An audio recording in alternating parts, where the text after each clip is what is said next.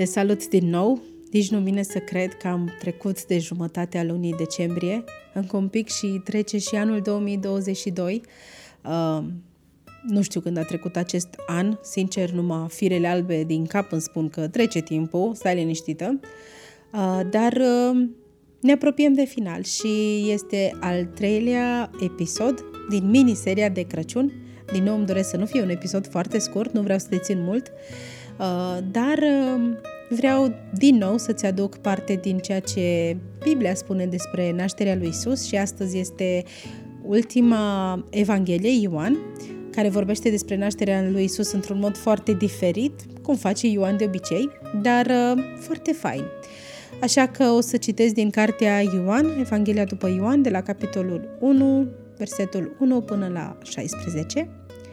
Um, și după mai discutăm puțin, dar haideți să citim. Mi se pare foarte importantă celebrarea din luna asta, de fapt de la finalul lunii, să fie bazată pe ceea ce zice Scriptura, nu pe ceea ce zice societatea, nu? Pentru că e celebrat Fiul lui Dumnezeu. Cartea asta are treabă cu el. Așa că ne întoarcem din nou și din nou la ceea ce știm că nu se schimbă și rămâne în picioare. La început, era cuvântul.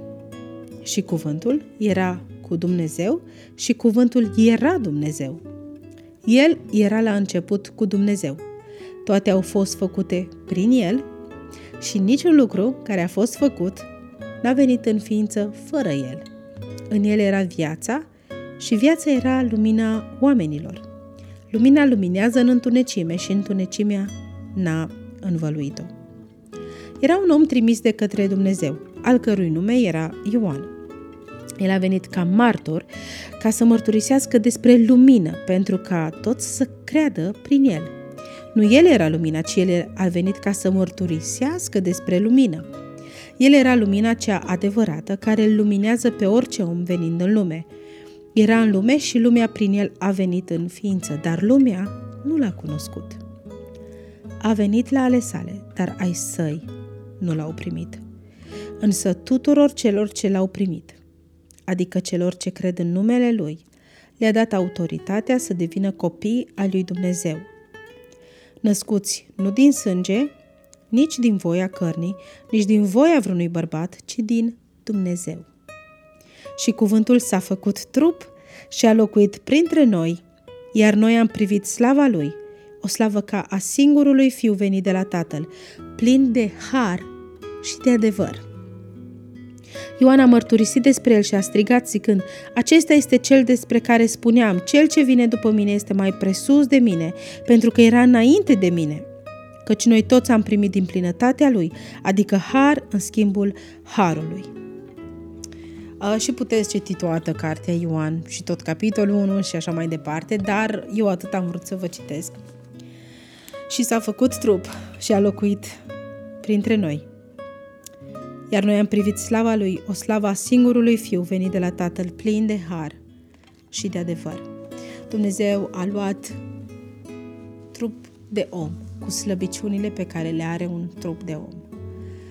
Tocmai pentru că n-a vrut să stea departe, ci a vrut ca salvarea noastră să fie cât mai um, la îndemâna noastră. Uh, tot aici amintește că a venit la ai săi și ai săi nu l-au primit și aici ne încadrăm, ne încadrăm toți.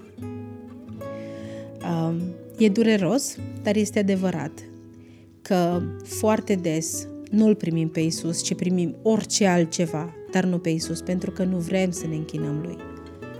Nu vrem ca El să fie în controlul vieții noastre, vrem ca noi să mai avem acolo un pic ceva de zis. Și cred că e momentul să lăsăm armele jos și să înțelegem că la început era cuvântul și cuvântul era cu Dumnezeu și cuvântul era Dumnezeu.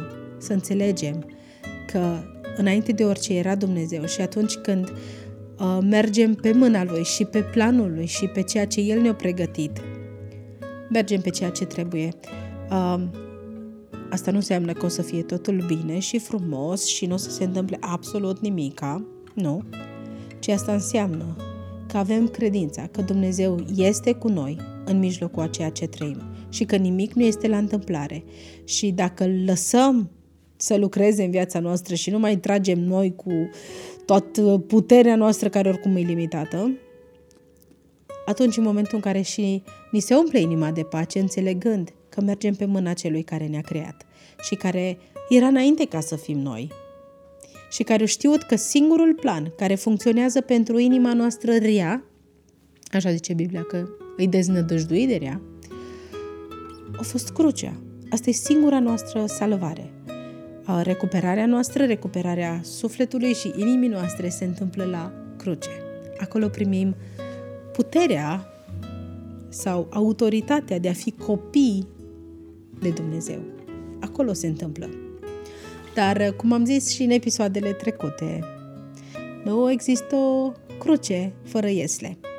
Așa că luna aceasta, deși se pare că deja jumătate din ea au trecut, mai bine de jumătate, uh, au trecut din luna aceasta, uh, să nu uităm că Ieslea face parte din tot ceea ce a însemnat planul de salvare al sufletului nostru.